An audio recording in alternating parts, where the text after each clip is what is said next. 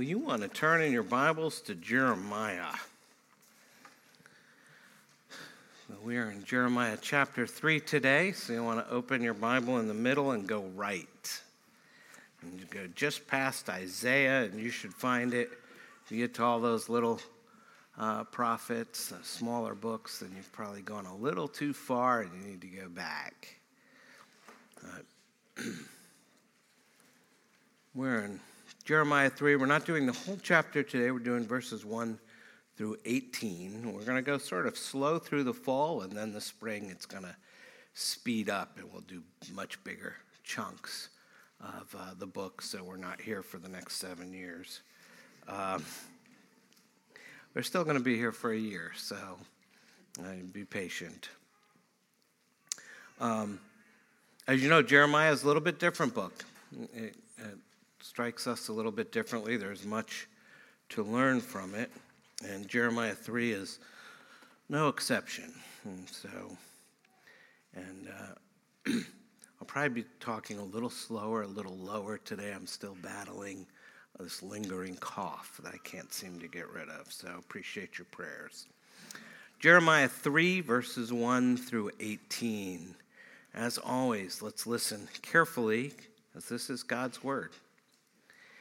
If a man divorces his wife, and she goes from him and becomes another man's wife, will he return to her? Would not that land be greatly polluted? You have played the whore with many lovers, and would you return to me, declares the Lord? Lift up your eyes to the bare heights and see. Where have you not been ravished? By the waysides you have sat awaiting lovers like an Arab in the wilderness. You have polluted the land with your vile whoredom. Therefore, the showers have been withheld, and the spring rain has not come. Yet you have the forehead of a whore. You refuse to be ashamed. Have you not just now called to me, my father? You are the friend of my youth. Will he be angry forever? Will he be indignant to the end? Behold, you have spoken, but you have done all the evil that you could. The Lord said to me in the days of King Josiah, have you seen what she did, that faithless one, Israel? How she went up on every high hill and under every green tree, and there played the whore. And I thought, after she has done all this, she will return to me. But she did not return. And her treacherous sister, Judah, saw it. She saw that for all the adulteries of that faithless one, Israel, I had sent her away with a decree of divorce. Yet her treacherous sister Judah did not fear, but she too went and played the whore. Because she took her whoredom lightly, she polluted the land, committing adultery with stone and tree. Yet for all this, her treacherous sister Judah did not return to me with her whole heart, but in pretense, declares the Lord. And the Lord said to me, Faithless Israel has shown herself more righteous than treacherous Judah. Go and proclaim these words toward the north and say, Return, faithless Israel, declares the Lord. I will not look on you in anger, for I am merciful, declares the Lord. I will not be angry forever. Only acknowledge your guilt, that you rebelled against the Lord your God and scattered your favors among foreigners under every green tree, and that you have not obeyed my voice, declares the Lord. Return, O faithless children, declares the Lord, for I am your master. I will take you one from a city and two from a family, and I will bring you to Zion. And I will give you shepherds after my own heart, who will feed you with knowledge and understanding. And when you have multiplied and been fruitful in the land, in those days, declares the Lord, they shall no more say, The ark of the covenant of the Lord. It shall not come to mind, or be remembered, or missed. It shall not be made again. At that time, Jerusalem shall be called the throne of the Lord, and all nations shall gather to it, to the presence of the Lord in Jerusalem. And they shall no more stubbornly follow their own evil heart. In those days, the house of Judah shall join the house of Israel, and together they shall come from the land of the north to the land that I gave your fathers for a heritage. A word of the Lord. Thanks be to God. Let's pray. Heavenly Father, this is your word, and it's a hard word. It's a hard word to hear, and yet we need it, and we need to hear it. We need to know that everything we need for faith and practice comes from the mouth of the Lord. We need to know that when your word is open before us, it is the word of the Lord. Thank you that Jeremiah is a prophetic book that builds our faith and gives us hope because it's built on the word of the Lord coming to Jeremiah and through him to us. Help us hear it, understand it, believe it, and obey it. And so we pray, speak through your word this morning by the power of the Holy Spirit. Help us return to you and to come home. In his name we pray, amen. Amen. So, what do you do with a passage that's as hard as this one? And there are many more like it to come in Jeremiah. Well, I started thinking about what were they doing wrong? And I think there's, I was struck, uh, recently was reading from a novel called 100 Years of Solitude by Gabriel Garcia Marquez. I believe he won a number of Nobel Prize for Literature and things like that. Amazing writer. And he describes in his magical yet very realistic way a village that's suffering from an insomnia plague. And as this insomnia plague um, goes through the village and the people are unable to sleep, it gradually it makes them so tired it causes a loss of memory. And that spreads across the village, and the insomnia turns into this previously unheard case of contagious dementia. The entire village is losing its memory. And in order to try and salvage his memory, he focuses in on a man named Jose. And Jose develops an elaborate plan that involves labeling everything. And he gets an ink and a brush. And so he marks everything with the name of that thing. So he goes through his house table, chair, clock, door, wall, bed, pan, and he labels everything. And then he goes out to his uh, corral and barn and he marks all the plants and the animals. You know, cow, goat, pig, hen, mango, banana. And he just puts these, inks these names on all of the things. But his memory continues to fade. And so Jose decides he needs to be even more obvious. So he posts a sign on the cow. And the sign read, This is the cow. She must be milked every morning so she will produce milk, and the milk must be boiled in order to be mixed with coffee to make coffee and milk. And thus, Jose and the rest of the village is living in a reality that's slipping away, but it's being momentarily captured by words. But even those words eventually escape. And they forgot the meanings of the written letters. And eventually, not knowing what else to do and not being able to think and not being able to remember, all because they can't sleep, they finally just put a, a placard at the entrance of the town that says, God exists. Because that knowledge too is slipping away. It's an incredibly sad story, but it is not entirely untrue. See, there's plenty of times in Old Testament history that God's people simply forgot God. After all they've been through, the Exodus, and they, now they have the exile of the northern kingdom of Israel, and you have to wonder how can this happen? But it happens. And so we read in the time of Moses from Deuteronomy 32 they sacrificed to demons that were no gods, to gods they had never known, to new gods that had come recently, whom your fathers had never dreaded. You are unmindful of the rock that bore you, and you forgot the God who gave you birth. then we went from the time of Moses to the time of the judges and the history of Israel. And so it happens again. We read in Judges 3 And the people of Israel did what was evil in the sight of the Lord. They forgot the Lord their God and served the Baals and the Asherah. Continues to happen in the time of the prophets. We read in Isaiah 17, For you have forgotten the God of your salvation, have not remembered the rock of your refuge. All throughout their history, from every sort of season or era of Old Testament history, there's a time, there's probably 20 more of those verses that says, You've forgotten God. It happens over and over and over again. And the saddest part of this plague of forgetting God is they act as if somehow God is uh, unaware of what's going on. You know, God can't possibly know that we're not paying any attention to him.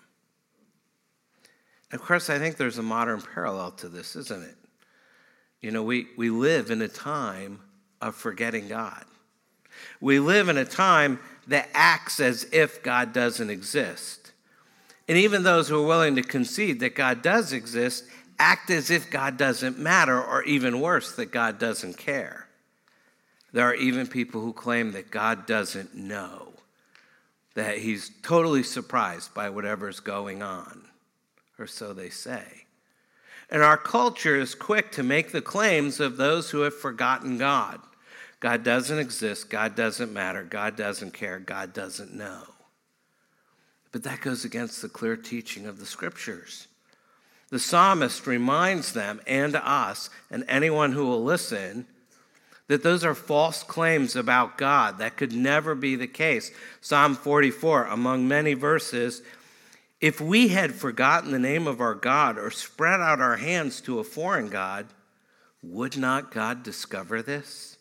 for he knows the secrets of our hearts. And so, part of the problem in Judah, the southern kingdom, Judah's headlong rush, that's who Jeremiah is preaching to, the southern kingdom of Judah, and their headlong rush into spiritual adultery is this nagging thought in the back of their head what if God really does know what's going on? That could work out poorly for us.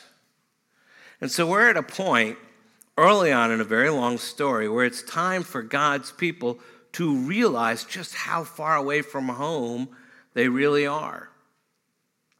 I was reminded of uh, this woman who recently read an article that she set her GPS to go visit her sister, uh, but there was a similar named town, um, and she was uh, in um, Belgium, and there was a similar named town in Croatia. And she drove all the way to Croatia. I mean, you're crossing like four international borders. And she drove 700 miles. It was supposed to be like a two hour drive. She drove 700 miles and finally stopped and was like, maybe I should turn around. And I was like, what gave you that clue? You know, maybe the fact that you've passed through four other countries. Um, you can't make this stuff up. This really happens. You know, there's I will follow the GPS no matter where it goes. Um, and sometimes you have to think that's not really where I want to go.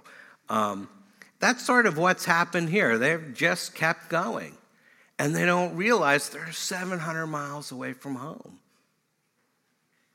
They, they just don't realize how far away they've gotten. They've broken their marriage vows. They've been spiritually promiscuous. They're looking for love in all the wrong places. Jeremiah 2 showed us that when God's people cheat on him, it's like leaving this fresh mountain spring to drink from a broken cistern that holds no water. And when you get thirsty enough, and when you get tired of living the life of the prodigal son, when you get tired of eating the pig's food, then there's this still small voice reminding you of the need to return. Of the need to return. Verses 1 through 10 needs first blank there. I'm going to read the first five verses again. If a man divorces his wife and she goes from him and becomes another man's wife, will he return to her? will not that land be greatly polluted? You have played the whore with many lovers, and you would return to me, declares the Lord. Lift up your eyes to the bare heights and see. Where have you not been ravished? By the waysides, you've sat awaiting lovers like an Arab in the wilderness. You have polluted the land with your vile whoredom. Therefore, the showers have been withheld, and the spring rain has not come. Yet you have the forehead of a whore. You refuse to be ashamed. Have you not just now called to me, My father, you are the friend of my youth? Will he be angry forever? Will he be indignant to the end? Behold, you have spoken, but you have done all the evil that you could. So, here at the beginning of chapter 3, the Lord is thinking about divorcing his unfaithful wife. And in words reminiscent of the prophecy of Hosea, who married a, a prostitute, he asks, verse 1 If a man divorces his wife and she goes from him and becomes another man's wife, will he return to her?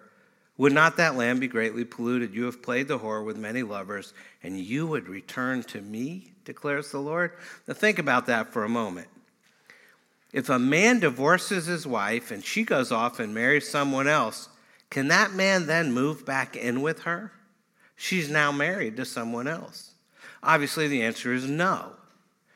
Even if she divorces the second man, she can't go back to the first man. The scripture plainly teaches that in Deuteronomy 24. That's against the Old Testament law. And I'm leaning a lot on Derek Kidner, an Old Testament scholar, to help explain the harder points of Jeremiah. He explains why this is important. He says, This law, which forbade a divorced couple to reunite, was aimed against what would amount to virtually lending one's life to another. If a husband could dismiss his wife and have her back when the next man was finished with her, it would degrade not only her, but marriage itself and the society that accepted such a practice. Ultimately, this is a law designed to protect women. The Old Testament is often dismissed as patriarchal, but the Bible protects the dignity of women. God has always forbidden his women, eh, forbidden his people to treat women like slaves. And the fact that so many women are still treated that way today should bring great shame to our culture. God also forbids them to play fast and loose with their marriage vows. When people do that, as they do so often in postmodern society, it says the whole land is defiled. It would defile the whole land uh, to move in with your former wife and her new spouse. Then how can God move back in with his people? That would seem to violate his own law. For what God's spouse done is so much worse. She has lived as a prostitute with many lovers. The children of Israel have been sleeping with every God they can get their hands on. They have become equal opportunity worshipers. And they don't just have one or two idols, they got a closet full of them. Verse 2 Lift up to your bare heights, height, to the bare heights and see, where have you not been ravished? By the waysides you've sat awaiting lovers like an Arab in the wilderness. You've polluted the land with your vile whoredom. Well, there's a strange phrase in here. Quite frankly, sounds somewhat racist, but I don't think it's intended that way.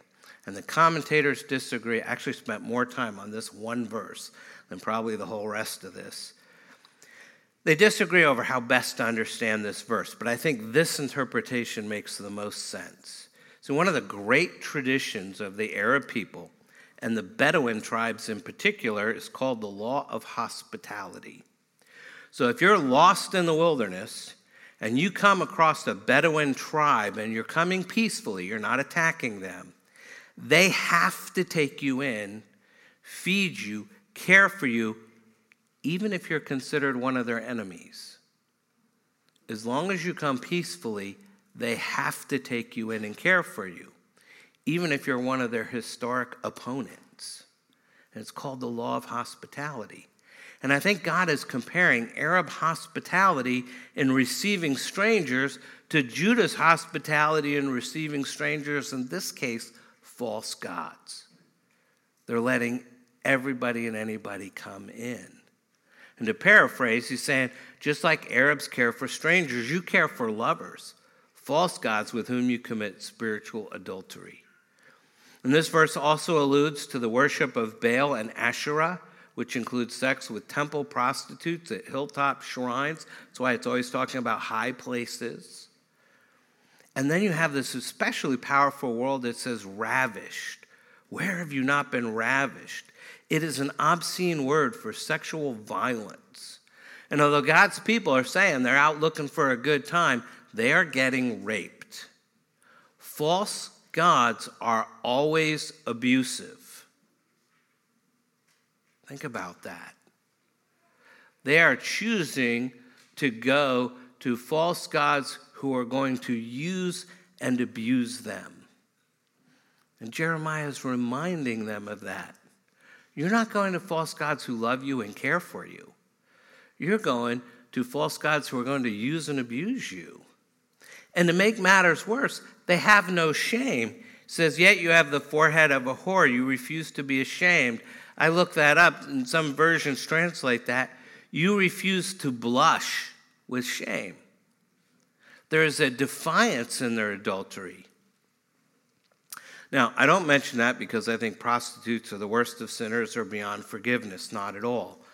Every person, even the worst sinners, are made in the image of God and can receive forgiveness for sin in Jesus Christ. No one, no matter how much baggage you own, is beyond the love of Christ and the saving power of the Holy Spirit.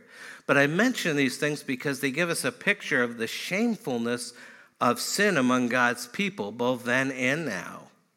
And Jeremiah is a prophecy for people who know God in a personal way, and yet they've wandered away from Him. It is a warning about apostasy, the sin of having a home with God and then running away.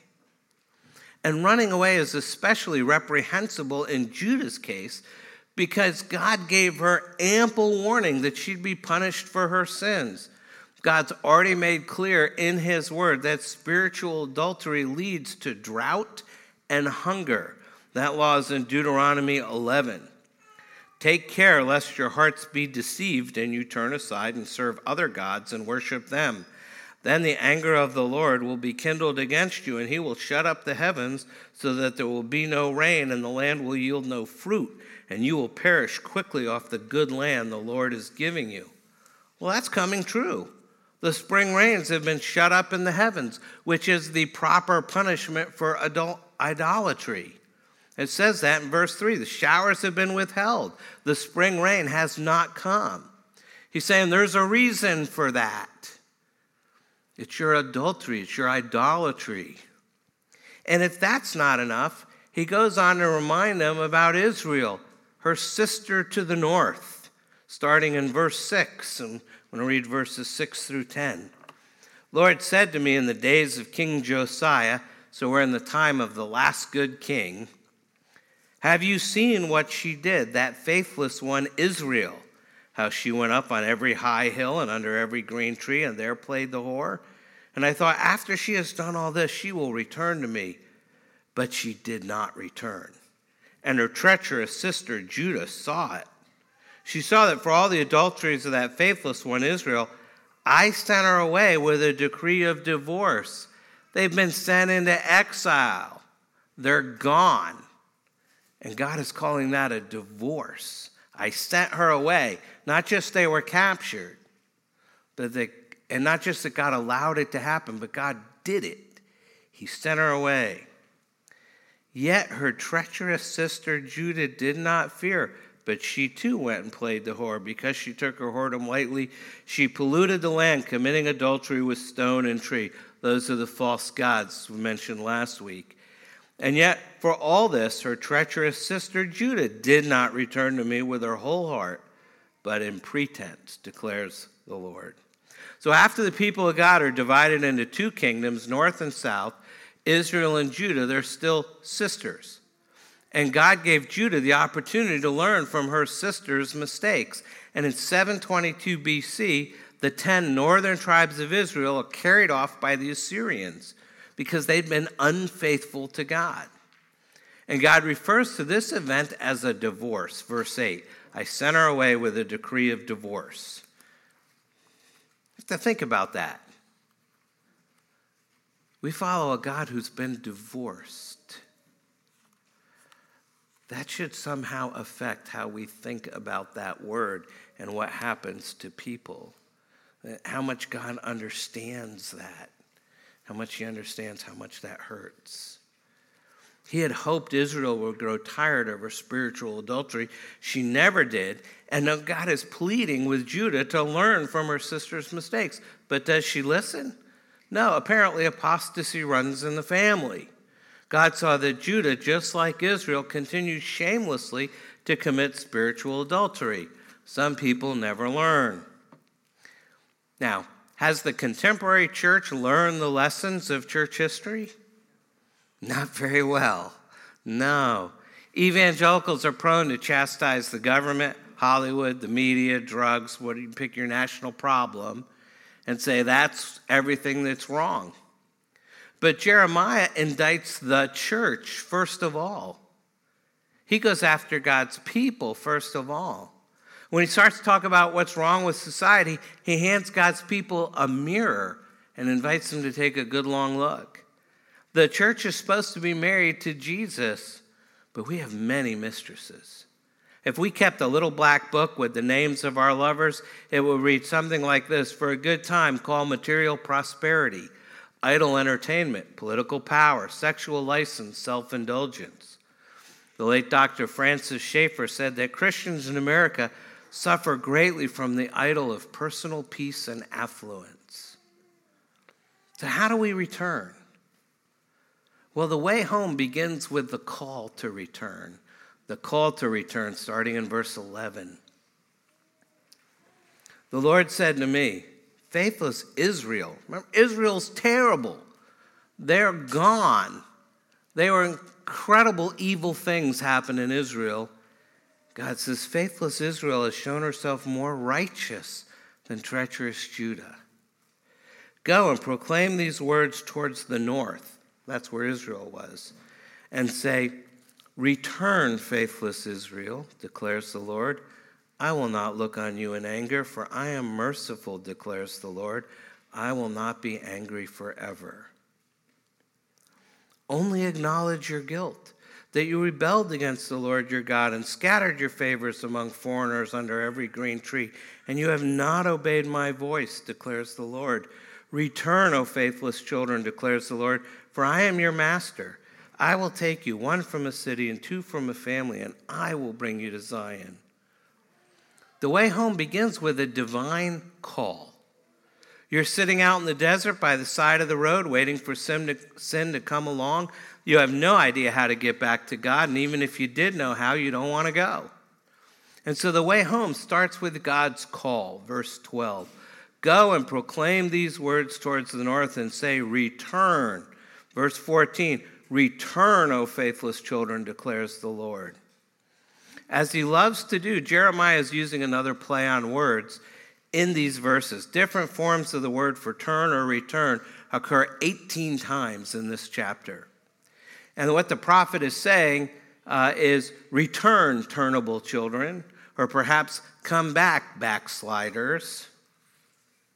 God is calling his children home.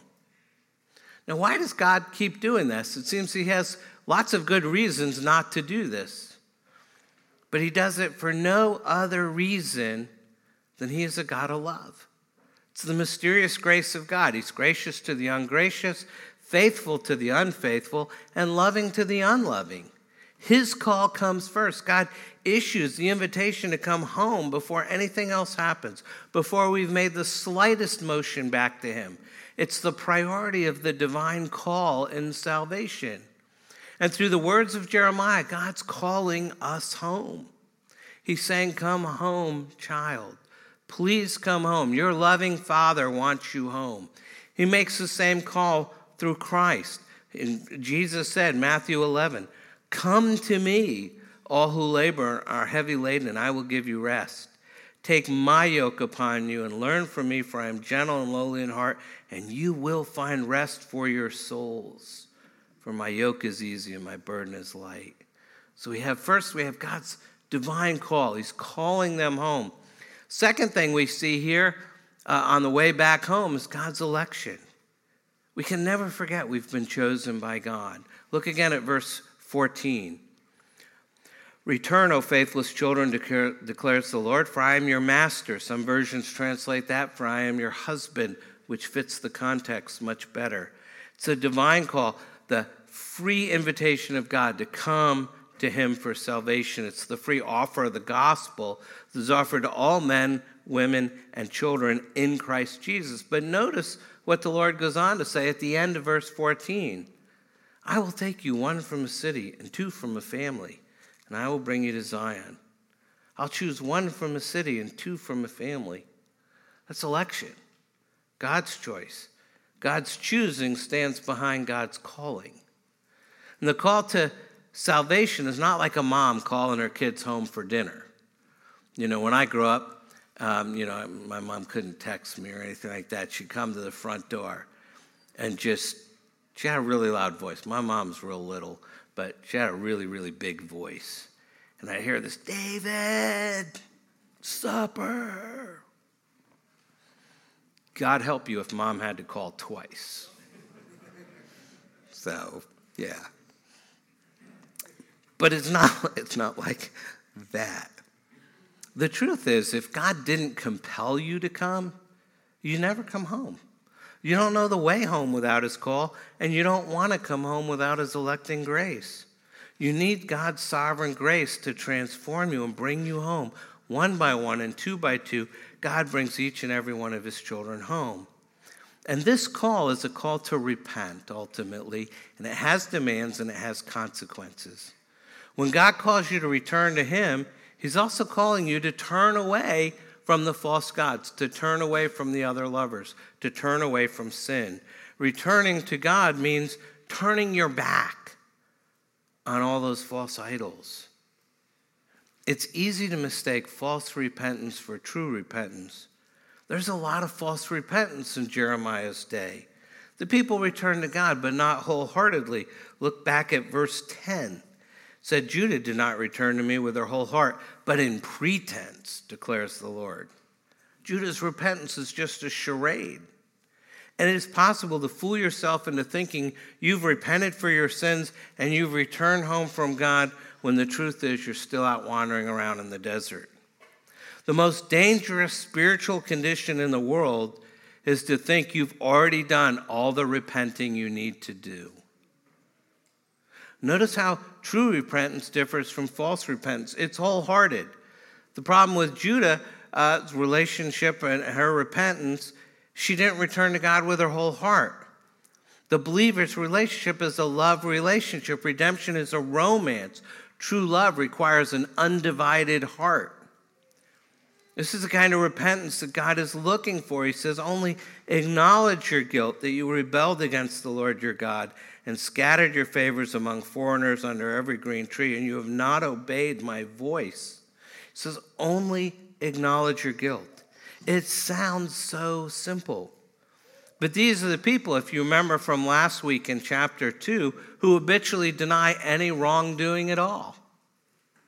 God's laying out all these sins, and there's a big long list, and they're like, Who, me?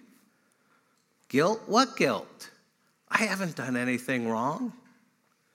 And the first step on a journey back to God is an act of self knowledge, like the prodigal son. Acknowledge simply means to know. And before the will can be engaged in the process of true repentance, the mind has to face reality without excuse, or as it says here, without pretense.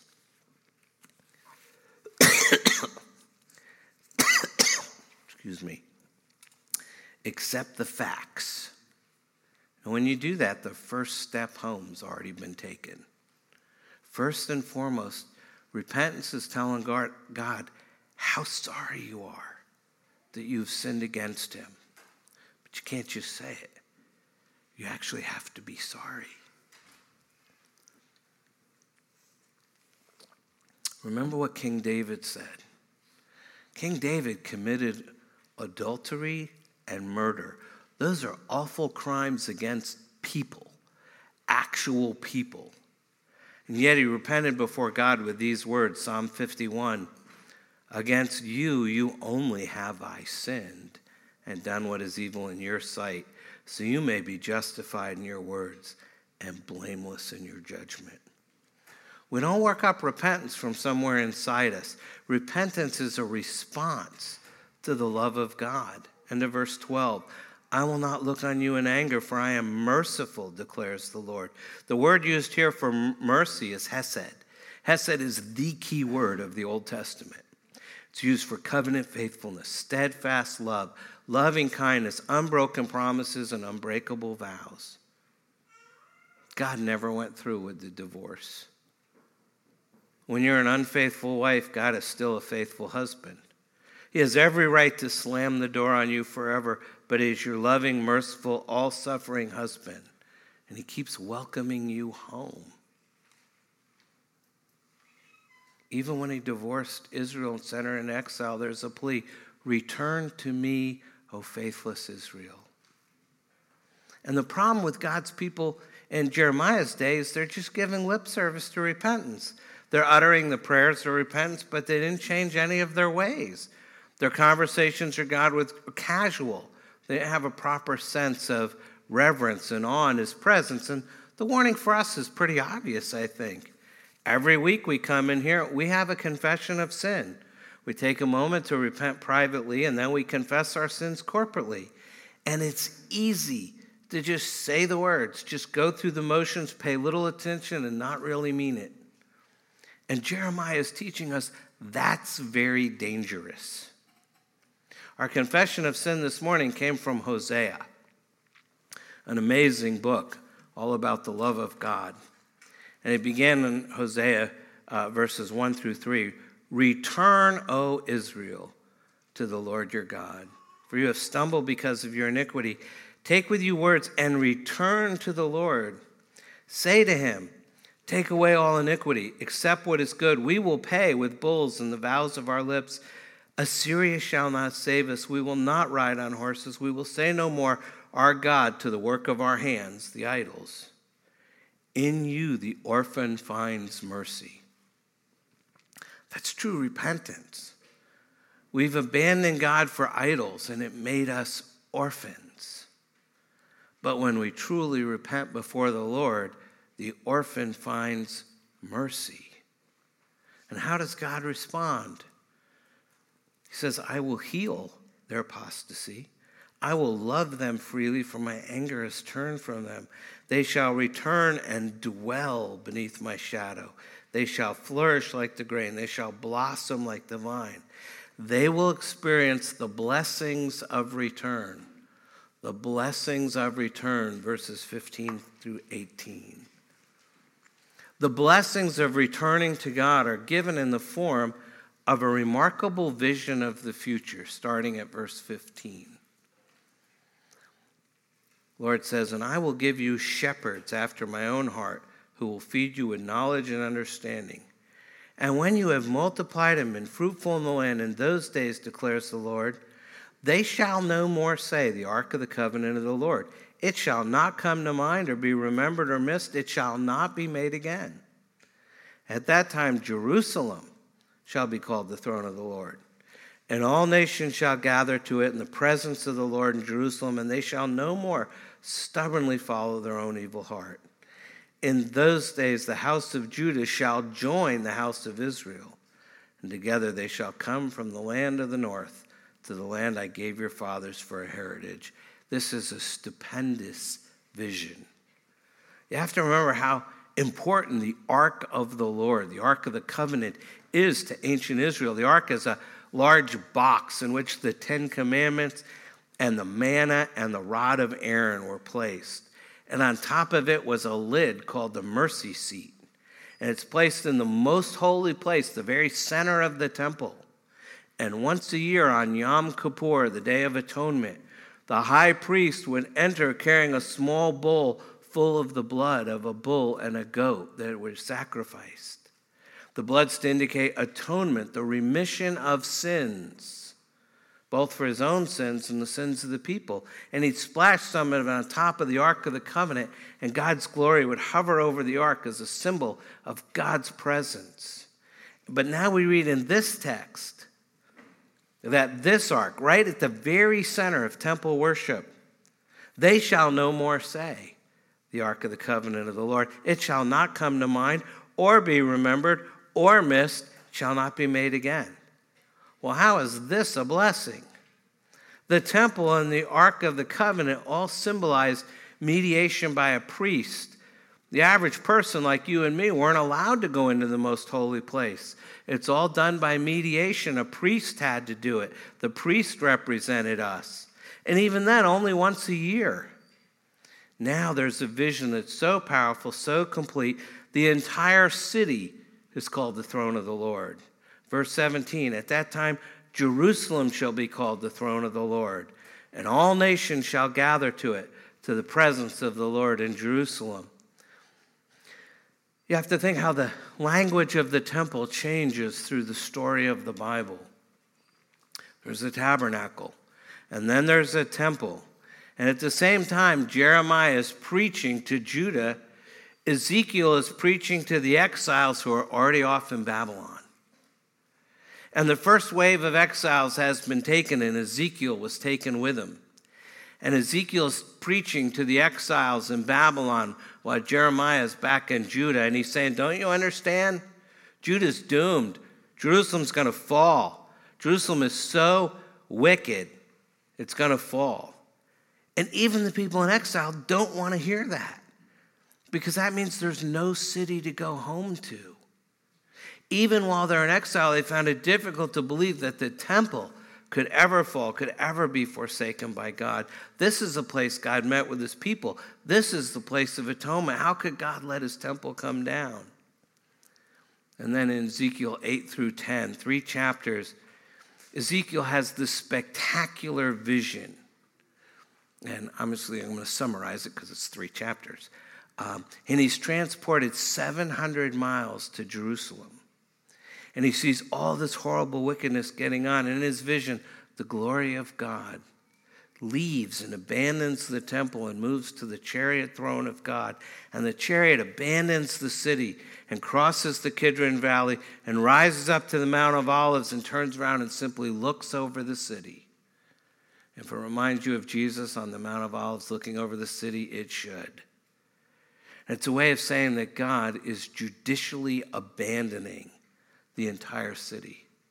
So when Nebuchadnezzar and the Babylonian hordes finally come down and destroy the city, it's not because God isn't strong enough. It's because God's pronounced judgment on it. It's precisely because God has already abandoned the temple and the city because of their sin. If God was still there, they couldn't take it. And so when Ezekiel comes out of this incredible vision and he tells all the elders in exile about his vision, they're horrified because they know this means that Jerusalem is gone, it's lost, it's fallen. And God then says to the exiles through Ezekiel in Ezekiel 37 I will make a covenant of peace with them. It shall be an everlasting covenant with them, and I will set them in their land and multiply them, and will set my sanctuary in their midst forevermore.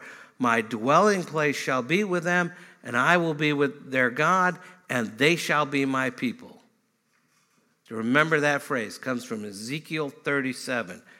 My dwelling place shall be with them, and I will be their God, and they shall be my people. Then the nations will know that I am the Lord who sanctifies Israel when my sanctuary is in their midst forevermore. In other words, the real temple is where God is, not where the masonry is. Don't confuse the symbol with the reality. He's saying, Don't you understand? Even if the temple falls, it's okay. That sanctuary is gone. I will be a sanctuary to you. Eventually, a second temple is built, and eventually it gets knocked down again. And it's not the end of things. Six centuries later, there's a voice on the streets of Jerusalem saying, John 2, destroy this temple, and in three days I will raise it up. The Jews said, It's taken 46 years to build this temple, and will you raise it in three days? But he was speaking about the temple of his body.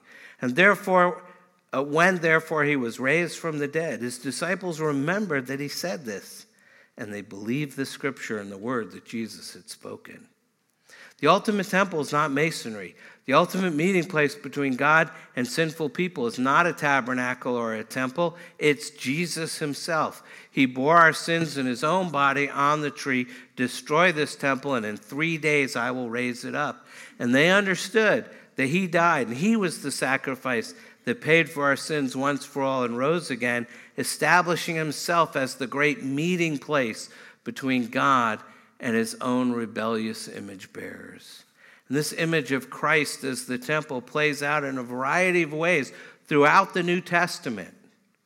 Until finally you get to the very last vision of the entire Bible in Revelation 21 and 22. And that starts Then I saw a new heaven and a new earth. For the first heaven and the first earth had passed away, and the sea was no more. And I saw the holy city, New Jerusalem coming down out of heaven from God, prepared as a bride adorned for her husband. We talked about that last week. And I heard a loud voice from the throne saying, Behold, the dwelling place of God is with man, and he will dwell with them, and they will be his people, and God himself will be with them as their God. It's a direct quote from Ezekiel 37. And I saw no temple in the city for its temple is the Lord God, the Almighty, and the Lamb.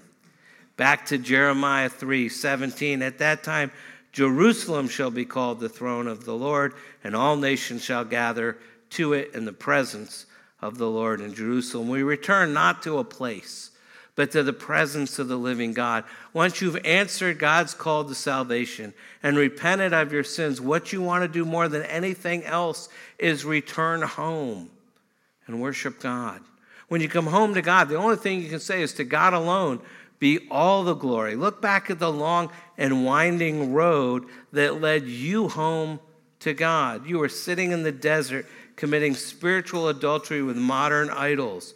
You had no idea how to get back home. But who called you home? God did. Who chose you and brought you back from the wilderness? God did. You did the repenting, but true repentance is a response to God's love. Who loved you? God did. So, from beginning to end, your salvation is a work of God. He wants you home. He wants you to come back. He wants you to return. He is the temple. He is the sanctuary. He is our dwelling place. He is calling you. And when you return, all you can say, in the words of King David, Surely goodness and mercy shall follow me all the days of my life, and I shall dwell in the house of the Lord forever. Think about that. You need to pray. Take a moment to do that, and then I'll close.